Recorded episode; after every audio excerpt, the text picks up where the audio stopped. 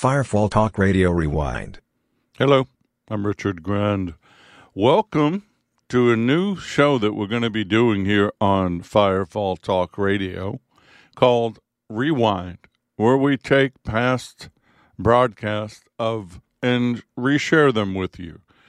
More than likely, most of these shows will be from past episodes of Reflections in the Dark.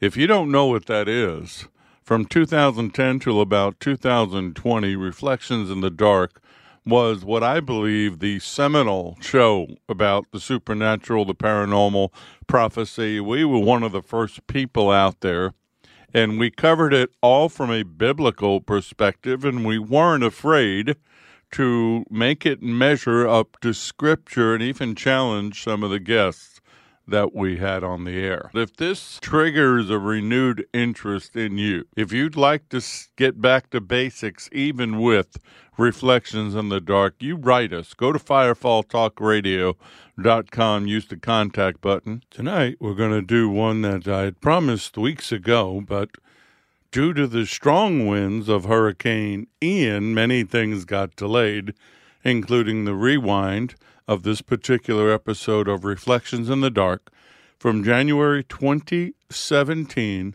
called Strong Winds Blowing. I believe a lot of it is relatable to what's going on right now. Pay attention towards the end. I speak prophecy that some of you have asked me to replay about the Trump presidency and how long it would last and what would come of it. Here it is. I stumbled upon it. I couldn't find it in setting up this particular episode of Rewind, I heard it again for the first time myself. Hope it blesses you. Like I said, let us know. And without further ado, here we go.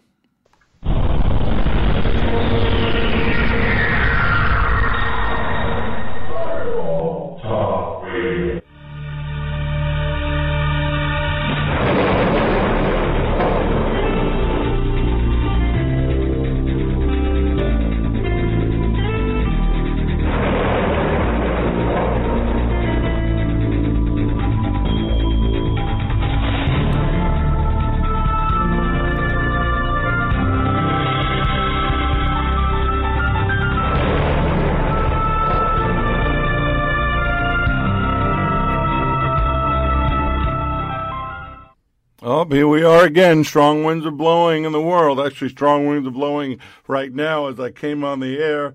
I got a live tornado warning for Central Florida. So if you, lo- you, you lose us, you'll know why. But welcome to Reflections in the Dark.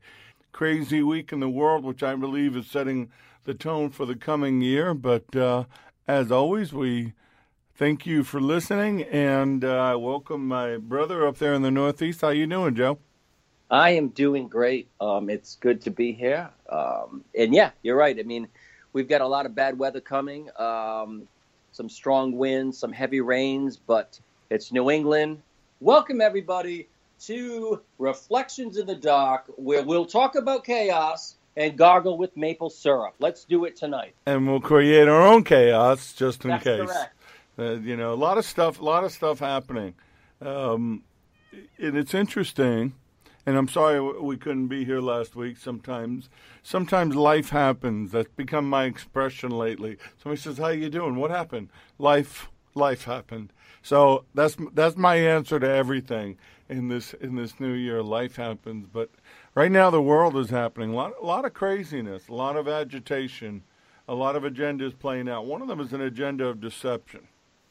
You know, we were warned biblically, and we don't do a whole lot of Bible stuff here we, we it, it comes in where it's needed, but we were warned that a time would come when people would not tolerate sound doctrine, accurate instruction, anything that challenges them with the truth of God, that they'll want their ears tickled, they'll want something pleasing, they'll want to accumulate for themselves as many teachers as possible, one after the other, to satisfy their personal desires and support the errors in their beliefs and they'll turn their ears away from anything that is the truth and wander off listening to myth and man-made fictions and, and other things that are biblically unacceptable. And this has been going on since the crucifixion, the resurrection, the ascension. The demonic counterfeit happened almost immediately. brother of mine wrote me last week and asked me if I knew about the Urantia, U R A N T I A book. And interestingly enough, I did. I first heard about it in 1989 when a, a friend of mine in New York, I was sharing my testimony with him, and he pulls out this giant encyclopedia sized book and he hands it to me and says, Everything you want to know is in there. 2,097 pages. So I take it home and I read it. Having come out of the New Age, having seen books like this before, and understanding the deception, I knew it was a lie. So I went and spent a weekend with him at his house in Connecticut, and we went over the book. And I don't think he ever really listened to what I what I had to say, but he kind of faded away from the book, like some other people we, I've crossed paths with. But this kind of deception is not new. Um, almost immediately, two things popped up in uh, the early church: something called Arianism, which is attributed to Arius of Alexandria, and the teaching was simply that God the Father was God alone and that Jesus was a created being. He was not the eternal Son of God. And this was declared heresy at the Council of Nicaea in 325 AD and also again at the Council of Constantinople in 381. And then we had Gnosticism, which we've covered on this show and on the porch, the Wednesday night Bible studies. We know that Gnosticism, Gnosis, Gnosis, however you want to pronounce it, you say tomato, I, no, means knowledge. It's uh, it's an ancient religion, and what it does, it ch- shifts and changes and morphs as it goes down through history. But essentially, it's anything that claims to have claims to have special or secret extra biblical knowledge. Well, we know that that's heresy. And this book, the Urantia book, fits into the Gnosticism. Now, before I mentioned it to you, Joe, have you had you ever heard of it before? Honestly, I, I didn't. I mean, I've heard of it, you know, vaguely. Never really went deep into it, but uh, I will say this: you know, when we're dealing with like extra books that are added or other, you know, scrolls and things that they say they found, and it's usually the Gnostic Gospels and those stuff. It's it's always been subject to me anyway, because as always, as you know, th- there are some truths in there, and it kind of keeps you going and, and reading it um, and, and then there are just things that you detect that's off, and you're like, that just doesn't sound right. That doesn't make sense. Almost like there is no way that that is biblical in nature, or at least, even if it wasn't supposedly added to the canon or anything like that, you just can sense when it's just way off. And and that's what I've sensed from that book that it is that it is a little bit off.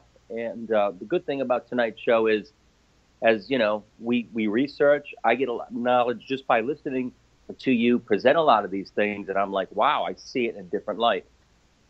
Yeah, the amazing thing about this book, one of the critics of it said, if you're going to read this book, keep some headache medicine nearby because it, it gives you a headache. And it is. It's that kind of book. And it's so pompous in its approach. It, it, it was written in such a way to not be argued with. Wow, this is very intellectual. It must be true. But basically, if you've never heard about it, it's either called the Urantia book or the Urantia Papers or the Fifth Apocalyptic Revelation. Right, right. Um, originated in uh, Chicago, first published in October of 1955. They say they don't know who the authors are, but actually we do. Enough research has been done to show who that is. And then just basically the word Urantia, U R A N T I A, is simply the name given to the planet Earth by these supposed celestial beings as they share the story of humankind, the meaning of life, our place in the universe, our relationship with God, and the life of Jesus of Nazareth, but it's a different Jesus that they preach. And, and one of the critics said it's um, it's a complex moral narrative, equal parts Tolkien and St. Paul. So basically, when they wrote this book or were led to re- write this book by whoever these voices were that they were hearing, as you said, Joe, it took a partial truth. It took some elements of the Bible and and it built this really garish uh, fantasy story around it. And its stated intention was to unite all the religions, science, and philosophy in their efforts to tell this story.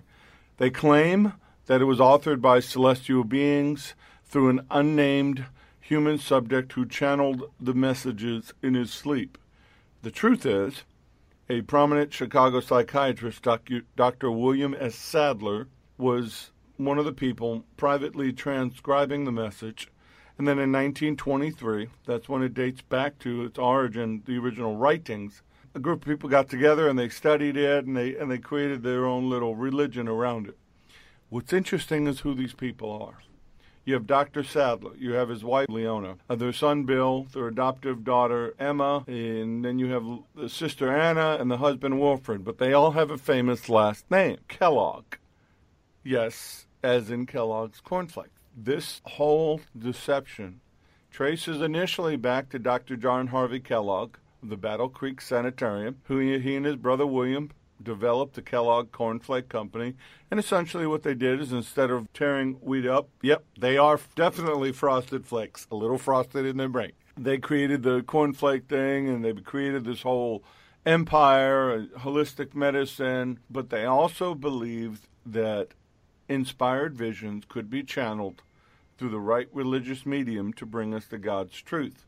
And the medium of this message, whether he was a medium or an extra large, I don't really know, but the person that did the messages was Kellogg's nephew, Wilfred. So there's something going on here, but there's a bigger deception.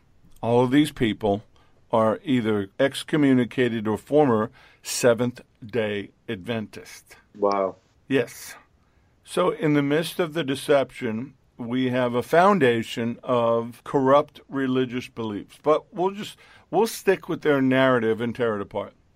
So these extraterrestrial beings from other planets and star systems, call the Earth Urantia, and they have been observing and guiding the evolution of the planet, claiming Adam and Eve were actually placed here from another planet. Wow. Yeah. Again. Yeah. Yeah. That these were advanced creations of specific levels, uh, and that the Christianity distorted the true natures and the teachings of Jesus Christ, and that mankind was now ripe to receive this new revelation. And, and my notes were blah, blah, blah, blah, blah, blah. Give me a break. Uh, you know, one of the first things we talked about when we did this show, especially when we were doing other people's shows and, and guests and doing that kind of stuff, why is it every time an extraterrestrial, an angel, somebody comes from galaxies or planets or other dimensions, and the first thing they want to talk about is our belief in oh. Jesus of Nazareth? Absolutely. Isn't that amazing? It's amazing, and we know they're not gargling with maple syrup. No. But let no. me just let me just say this though. You know, when I was listening to you talk, I can't help but that movie, and it all ties in what was the movie with Nicolas Cage? I want to say knowing, knowing, where knowing. So yeah. knowing where they tried to mimic the whole Ezekiel's wheel thing at the end, and right. a couple little, a couple little things that you know that that we seen, and uh, and you remember the very last scene with the two kids that they've abducted, brought them to this planet, put them on Earth, you know, put them on that planet, and you see them running to the tree, and you can't help but put, okay, guess what? That's that's like Adam and Eve. It's it's there's the trait. See, I think of knowledge. Right, right. I think that movie, and I'd have to do some research.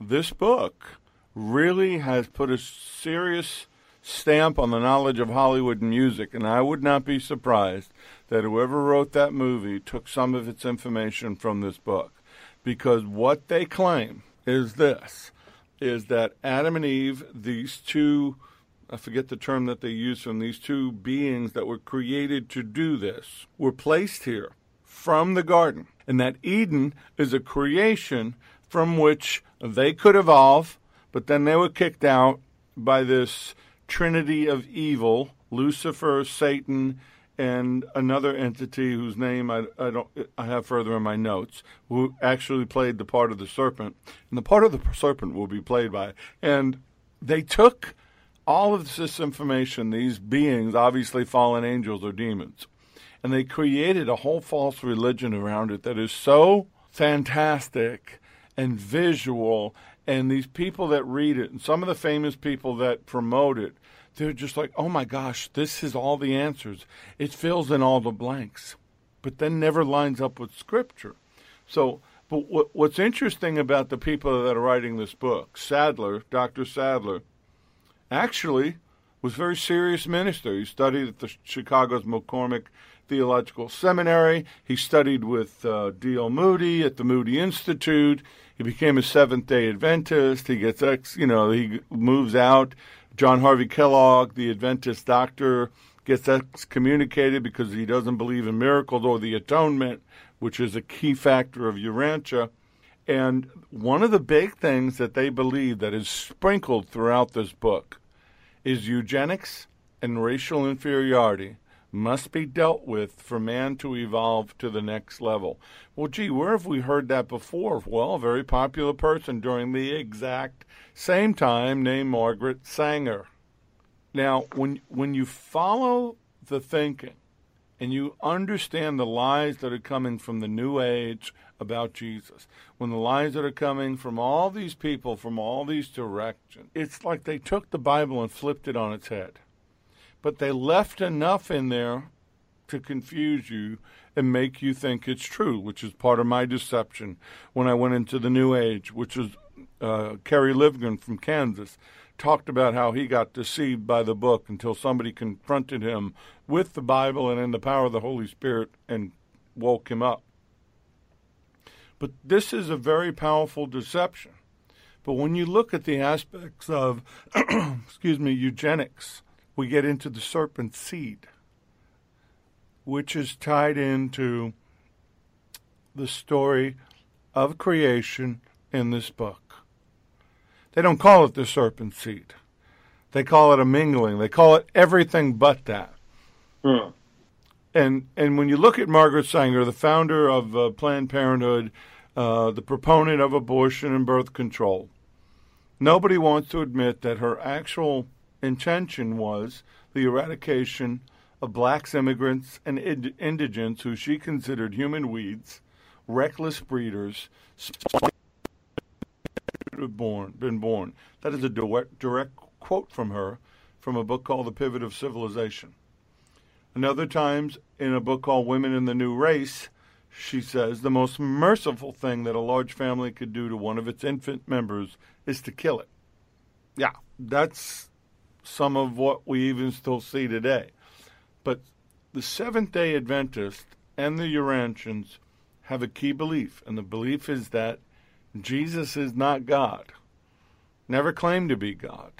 In fact, Jesus isn't really Jesus, he's Michael. Wow.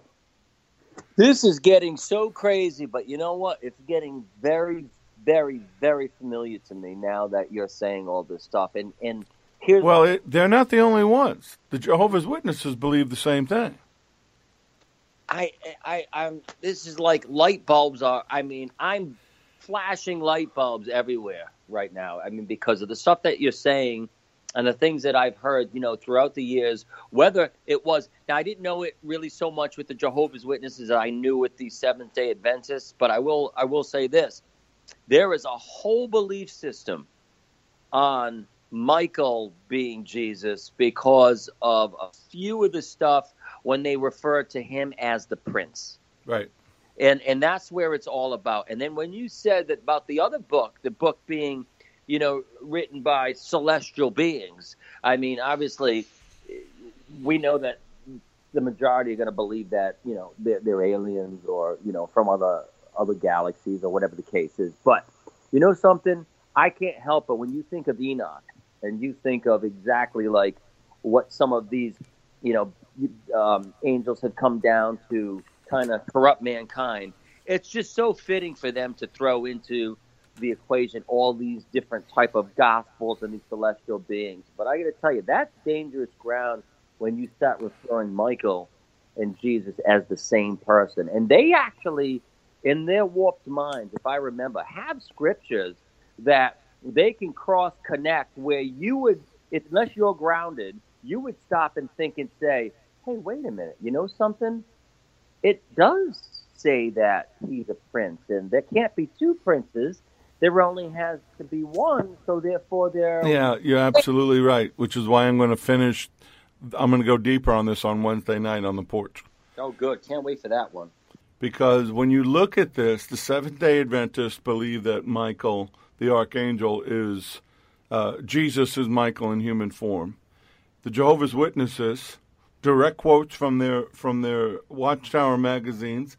In 2000, should you believe Jesus is not God, never claimed to be? Jesus can be understood from the scriptures to be Michael the Archangel. Watchtower 1979.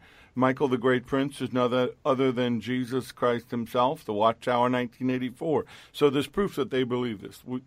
It's key to the Seventh day Adventist. They believe it. They also believe in something called soul sleep. Mm. But here's a big kicker that you're going to love. Dr. Kellogg, Dr. John Harvey Kellogg, and Dr. William Sadler are both skull and bones. Wow. Wow. Yeah. Now, when you when you look at how this has influenced our society, Norman Lear, who we know he is writer, producer, all in the family shows like that, very anti-conservative, anti-Bible. He says, direct quote, if you are still looking for what could fill the spiritual God-leaning gap in your life, the Urantia book might just bring a profound change to your life. Marianne Williamson, New Age author of The Return of Love Reflections of the Principles of A Course in Miracles, a book she supposedly channeled.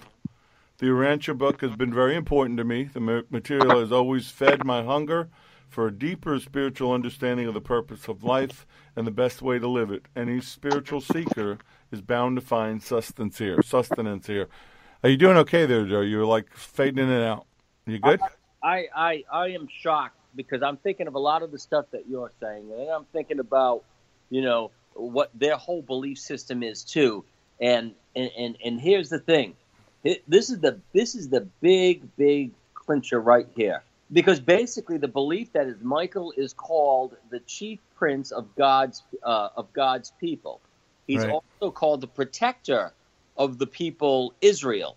Right. The Bible teaches that obviously the Lord is the one who protects Israel. So when they go to um, Psalm 121, my help comes from the Lord, you know, who made, and then they, they try to rebuttal it. And, but the point is, that's that's so dangerous because once again, with the deception in the world right now and how Christianity, due to a lot of commercialism, has really caused people to waver a lot in their faith all they need is that push over the cliff. Well, there's another big scripture that they use. Okay. When when Michael and, and Satan argued over the body of Moses. Yep. And then Michael did not offer a direct rebuke. He said, The Lord rebuke you. Yes. In the book Urantia, Seventh day Adventist, I'm going to teach on this on Wednesday night. They take that and they twist that as Michael claiming to be the Lord. Ah. And when you look at that, it, and unfortunately, I got to drop this bomb here. There is another major religion in the world today that puts Michael on a pedestal to be prayed to. Hmm. That's the Roman Catholic Church. Yes. And I got to tell you, when I watch these shows and they pray to Michael, my wife can tell you, I scream at the TV. Like, where do you get this? There's this is not in the Bible. This is a creation by the Roman Catholic Church, 400 and something AD. He's an angel. He was spoken into existence by the Lord Himself. I will not pray to an angel. But see, this thing has seeped into our society. The woman who wrote uh, the Gnostic Gospels, Elaine Pagels, the quest for God is everything and offers the best, the most direct access to the root of the mysteries of the Urantia book. Carlos Santana admits on his Facebook page to read the book. Listen to the musicians. It has influenced their music. Stevie Ray Vaughan carried it around with him. Jimi Hendrix, Jerry Garcia, Janis Joplin. The group The Moody Blues and a group in the 70s called Spirit wrote it, recorded a song called Urantia, and I remember it on their 1975 album, The Spirit of 76. Uh, Kerry Livgren, we talked about, we saw that video the other day, used to carry it around, used to proselytize, used to lead people into believing the book until uh, evangelical fellow rocker from the opening band sat him down and led him to the Lord. And now he calls it a flat out, very dark deception. Richard, what? Let, let me ask you this question: What do you really think it is? I mean, obviously we know there's a deception, and and, and we know it's everything that keeps your your mind away from the truth and the Lord. I mean, I we know that, okay? My question to you is what is the gain in coming out? Now, now I'm talking about a spiritual aspect. I'm talking about a humanistic, real approach. What is it that people have an easier time to believe that, say, aliens or celestial beings from whether it's another part of the universe could have come down to do all these and taught us. And as opposed to believe in beings from another dimension celestial in, in nature still celestial beings angels right? To think that that's more of a myth when we seem to have more proof of the existence of God and angels than we kind of really do uh, aliens, as opposed to, I mean, obviously UFOs and, and those objects we do, you know, see uh, physically. I mean, but still, I'm talking about the beings themselves. What is it that we find it easier to accept that?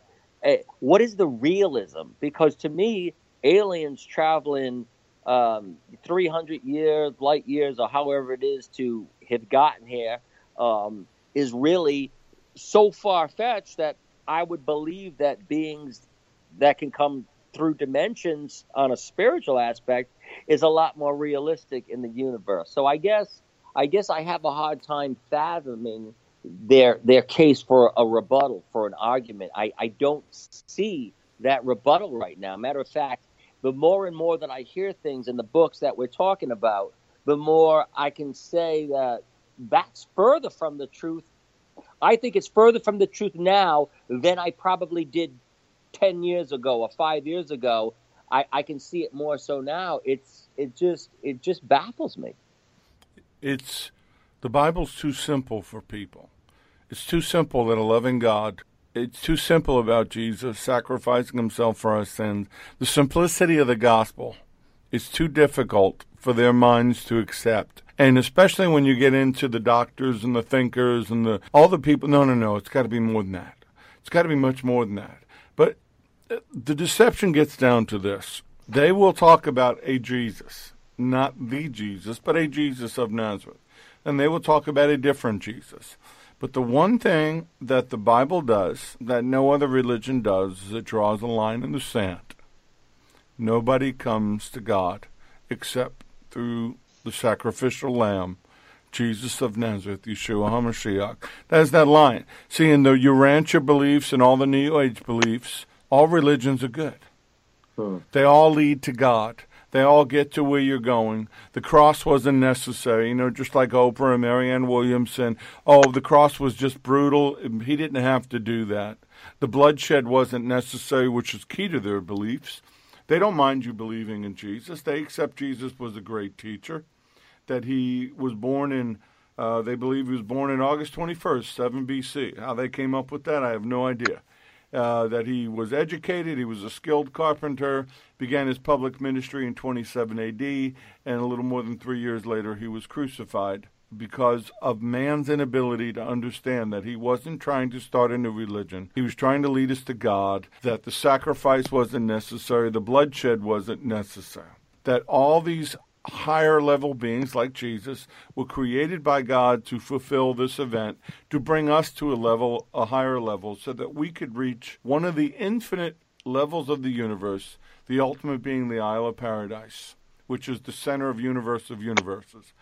And when I read this, they go on pages, and I'm talking pages. I, there's a PDF copy of the book on their website of all the universes and all the names. You know, they did a lot of what L. Ron Hubbard did with Scientology and some of these other people. They really got into creating the names and the mythology and the visuals and all those things and they get you to this place where you go, "Wow, this is this is this is really interesting," and it's very possible, especially with quantum physics, saying our reality is really just a matrix and may not even be real at all.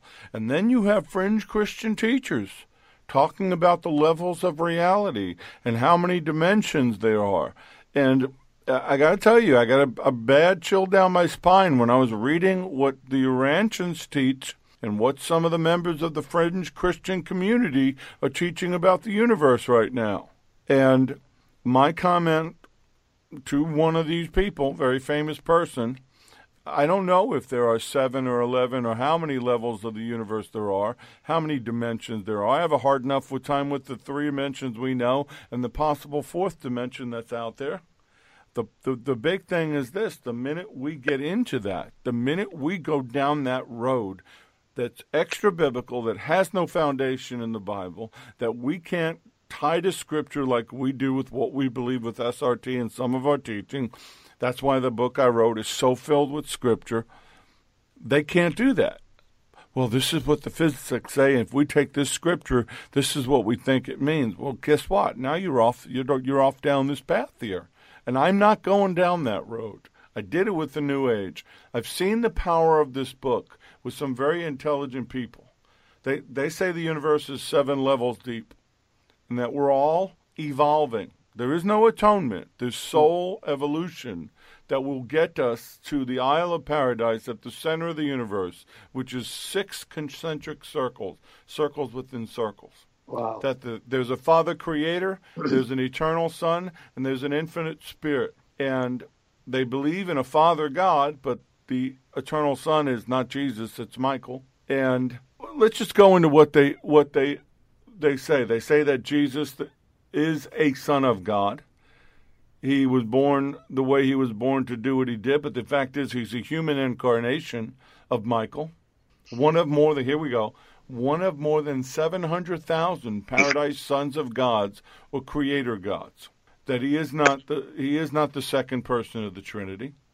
That he did not walk on water, that he did not perform any miracles, that he was not born in a virgin birth, that while yes he did have 12 disciples, he also had 12 women teachers, and that he's returned to the world many times and in many other forms in Christ consciousness. This is new age nonsense. Absolutely. Absolutely, and, absolutely. And and the whole concept of salvation, you evolve, your soul evolves until you get there. That Christ is the all sufficient sacrifice. Here's the big one that we're hearing a lot today. We're hearing it from false teachers from within the church. That the blood sacrifice covered it all. It's been done. There is no more sin. That there is no more inborn guilt that guilt is a matter of personal sin.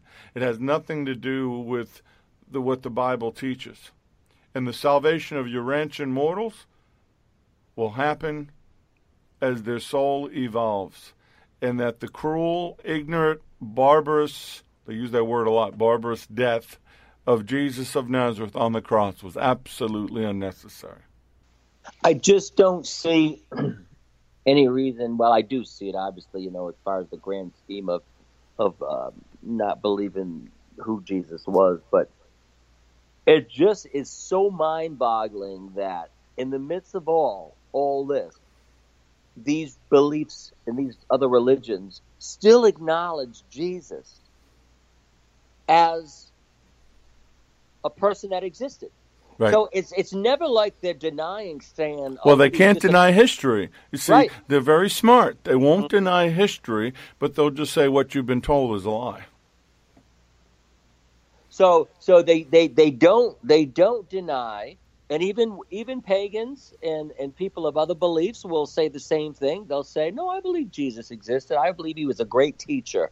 Um, you know, he, he definitely right. wasn't from this world, and he's definitely from you know where wherever they, they believe that he is. But they won't deny that part. And you're right, history that they can't. But what I find so odd is, even though like they can't because of history, I, I, I and, and this could be just me thinking crazy. Uh, it almost feels like, even though they can't deny it as far as an, on a historian level, it almost feels that even in the midst of their beliefs and what they believe, somewhere in the back of their mind, it could be just my my thinking, there's some sort of fear factor that even though I don't think he was God, I'm kind of fearful to say that he didn't exist. You're almost, almost to be in their subconscious minds, they still won't deny him. And I wonder if that's because of the God code, as you talk about that that that that DNA that's in all of us to acknowledge the existence of God. Do you see where I'm going? I don't know if I'm Right. explaining it No, right, but I, I get what you're saying because all of the religions will accept who he was that he that he was a great teacher, that he was a prophet, that he was special, but he wasn't the son of God. But what's really amazing to me, if you look at Galatians chapter one verses eight and nine, why would Paul? I think that was written about 30 years after the crucifixion. Why would peop- Why would Paul tell the church in Galatia, even if we or an angel from heaven preach any other gospel to you than what we've been preached, let him be accursed. Hmm. right. That means this lie has been around since he walked this earth.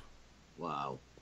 They were they knew that they had to combat people believe. They even admit they even admit that there was a war in heaven. They even admit that Lucifer was defeated. But how he was defeated is when the creator's son Michael incarnated on earth as Jesus, he went to war with Lucifer, kicked him out of heaven. There was massive destruction. They even cre- they even claimed that there were war banners, that the banner of of uh, the Creator's Son Michael through Jesus was uh, three concentric azure blue circles on a white background. Lucifer's emblem was a solid black circle, and in the center was a red one. Oh, here it is. Lucifer and his first assistant warred against his Lucifer and the first his first assistant Satan warred against Michael and the Father, the Ancient of Days. I mean, they tell you a partial truth. They they they put stuff in there that sounds biblical, but if you like you said, if you're not grounded in the Word, and if you're not confronted with the Word, you can't you can't answer it. You fall for it, you know. But the the question is, here we are in January 2017. That person that asked me if I knew about the book wasn't for him. People, hmm. Christians he knew were talking about the book. They were being led to the book by some big name teachers. And I'm thinking, why are people within the church even referencing this book as being possibly true or partially true? I'll tell you why. Because we've entered a time of uncertainty and massive, overwhelming demonic influence. And we saw that this weekend. We saw that with Donald Trump winning the election. He got inaugurated. We saw the effect of the people rioting and fighting and all the country saying it. As I watched the, the riots and I watched the marches and I watched the perversions and I watched the debauchery and everything that was being said, it was clear to me that this is demonic. That something flipped in such a way that everybody's agitated both spiritually and naturally what we're going to get, what we're going to see, and I'm going out on a limb here. I don't normally do this. I'm going to say stuff on the air that I only say privately to other people. We're going into a time where we are going to see agitation and war in the spirit, war politically, war religiously, in a way that we've never seen it before. Because when Trump won and he got inaugurated on, on the 20th, he put a death dagger in the back of the New World Order. These people have been planning this change in power for a very long time. We'll trace it back to the Illuminati. They were planning over the last eight years. America's military had been weakened. Our dollar was collapsing. We were going to have to be assimilated by the UN and by the European Union, and we were going to have to ask for help in the case of a war. Overnight, all of that stopped. Now, I do not believe that the powers that be and the spirits behind them are going to take that lightly, and they haven't. We're heading into a time where people have been inspired by what took place here in America. All of a sudden, everybody's pushing back. Everybody that was beaten up and quiet, who didn't think they could stop the New World Order, didn't think they could stop the shift in power, was going, we'll go, wait a second, we can do this too. Right before our eyes, everything that they have been planning for is collapsing. And there can only be one response is they're going to fight back in a way that the world never seen before. So we're going to see riots. We're going to see political leaders worried because the New World Order has been delayed and some other thing happened. Israel, Israel. now has an ally. Israel has now been strengthened. They can't put a dagger in Israel anymore either. So what? So so, and, and I know you've said this before. You've had when I asked you, well, what do you think Trump sits in all this? Do you think he's part of that whole new world order? And mm, you know, no, you had said not. it right. You had said absolutely the total not. opposite. You said, if anything, he probably is detaining everything else from happening right now. He's their hiccup, so to speak. The, the people he has surrounded himself with, the things he's saying he's going to do, moving the embassy, the U.S. embassy to Jerusalem, will effectively stop the splitting of Jerusalem dead in its tracks. That's why everybody's backed off right now. They they've got to regroup. Case in point, today's football game. Atlanta Falcons, the Green Bay Packers. Everybody expected the Packers to go all the way. They weren't counting on the Falcons to have the game that they did, and the Packers got their butt beat. That's what happened politically. Same thing with happened with Teddy Roosevelt. Teddy mm. Roosevelt was a lot like Donald Trump. Came from a rich family, wasn't very well liked, kind of reinvented himself, became this outdoorsman, this hunter, this bull in a china shop kind of guy. Came in and kicked down, you know, kicked down doors, took names, changed things. Of course, they eventually pushed him out, but the fact was, what he did is what Trump's doing right now. Now, I'm not stupid enough to believe that the Rothschilds and the banksters and all those people out there are going to take this lightly and then they're going to sit back and go, I guess we lost. No, no but it's going to take them a little while because the American people are awake now. The middle American people, the farmers, the workers, uh, the people in Detroit, even black, white, green, doesn't matter what their color is, they're tired of being broke. They're tired of, of not having jobs.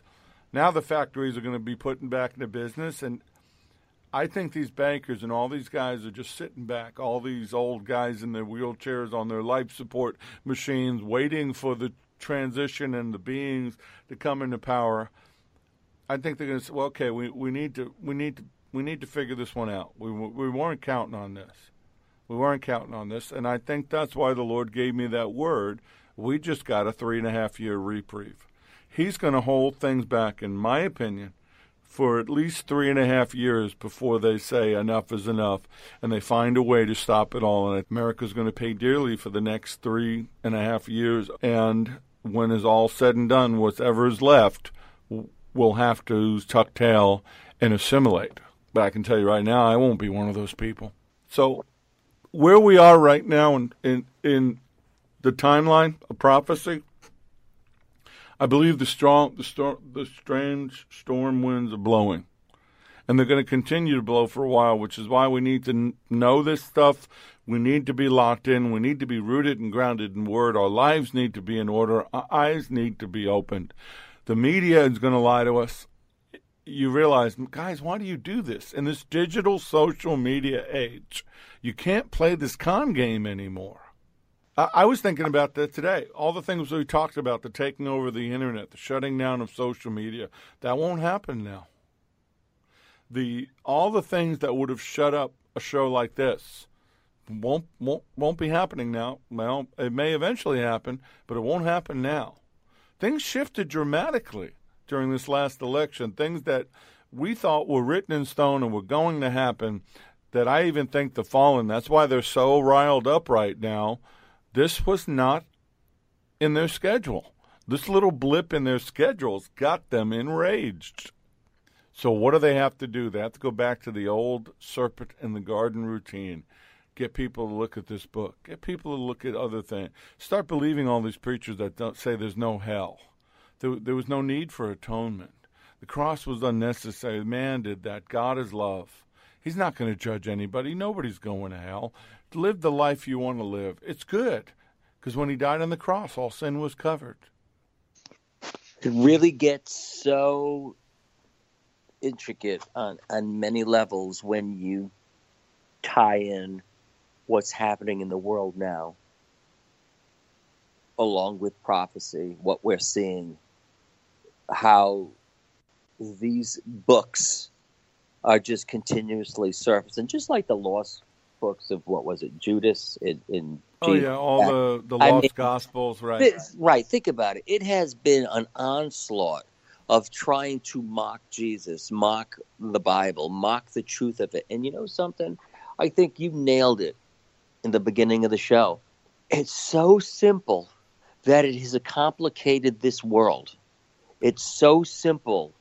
And if we could just wake up, which used to we used to have that as our song, Right. if we could just wake up and see the simplicity of it, that it doesn't have to be complicated. It doesn't have to be when you see these these teachers go up on there and they're powerpointing and they're they're breaking down scripture and they're breaking every little single word down just to try to prove that it existed. And what does this mean? And what does that mean? And you have the scholars that are coming out. You have all these things that are happening.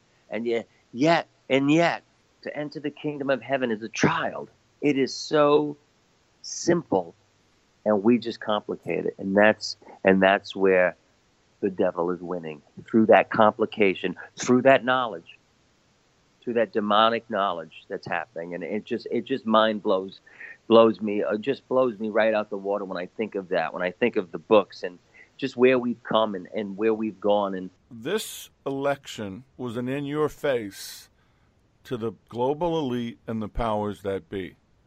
Him winning was an in your face. The people he he destroyed two political family dynasties.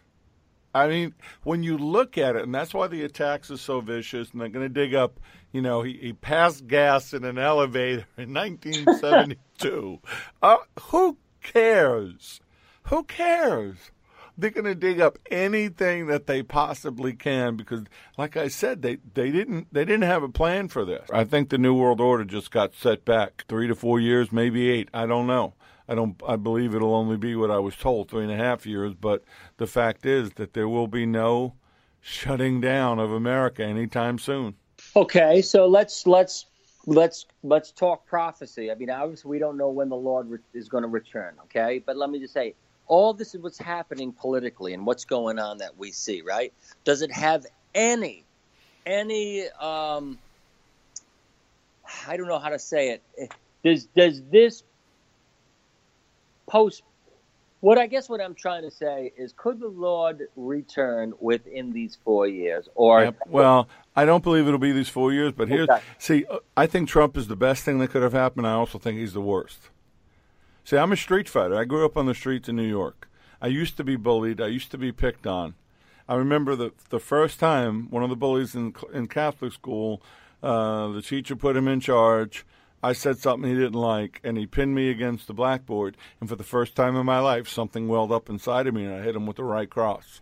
And it shocked. And we were going to go at it, and somebody stepped in, and he backed up. And he and I always had an adversarial relationship, and eventually came back and had to be settled. And I took took care of business. But the point being was the shock of me fighting back caused him to back up, but also caused him to look for a way to destroy me. We we had a a respect, but the respect was uh, both of us are going to get hurt. Even if one of us wins, one of us we're both going to lose. So we we it, it took about two to three years before we finally went at it. But by that point, I'd gotten much bigger and I'd been bodybuilding and doing all that stuff. Didn't work out so well for him because he stayed the same size he was in eighth grade.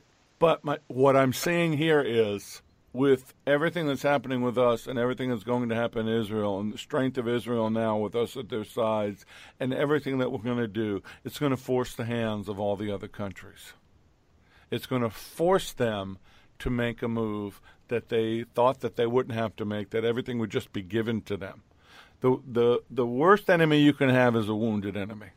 And right now, they're wounded. Well, I have to tell you, what I've learned on this show tonight is the very fact of we've got the postponement within the presidency that may throw a wrench in certain things as far as what the the new world order and going into that motion. It's Trump is definitely disrupting the system in, in that way. Running also alongside is the constant pounding of this alien type of gospel and the denying that Jesus is not who he said he is, was, and is. I think those are both stalemates that is probably going to carry us over at least, like you said, through the next four years plus before we actually see something. That's, you know, that's that's how I feel, and that's that's what I've learned tonight. That could the enemy, like you said, it's it was it's good to have Trump in in one aspect is, is not.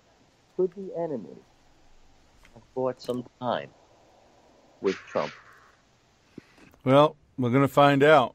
I mean, I went out on a limb here and said a lot of things I don't normally say, but I feel strongly enough about it to say it. But I think that's what these shows are going to be about in the coming year.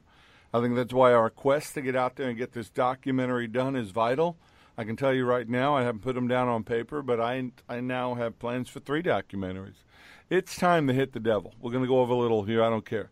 It's time now that we have stood up. Not that you and I and SRT and others like us haven't stood up, but now that the church is awake, now that America's awake, those that have the same values and the same belief system, it's time to knock this thing out.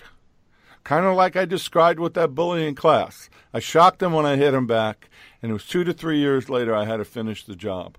But by time by the time that time came, I was ready. I believe it's time, and I believe that we're ready. And it's time to shine the light. It's time to expose the paranormal lies and the aftermath of all these people that asked for help and didn't get any. It's time to shine the light into that darkness and expose everything that is to be exposed. And if the enemy wants a battle, so be it. And I think that's a great way to end the tonight. I have nothing to say on that other than I I, I fully agree with everything that you've said there, and that's that's going to be where we're going this year and what we're doing at SRT and and what our belief system is. There is no compromise, and we are going to continue to shine the light and pound the enemy. There you go, brother. Hey, folks, if you have questions, go to uh, firefalltalkradio.com, supernaturalresponse.net. Uh, you want to edify us, there's Facebook, there's Twitter, there's all these places. You want to tell other people about us, it can be downloaded. Uh, you can share it. Let's get the word out there. Let's get people ready to stand up and do what needs to be done. And we're going to shine the light into the darkness, and we're not going to stop. I'm Richard Grund on behalf of Joe Citrone, SRT. This has been Reflections in the Dark on Firefall. Talk Radio.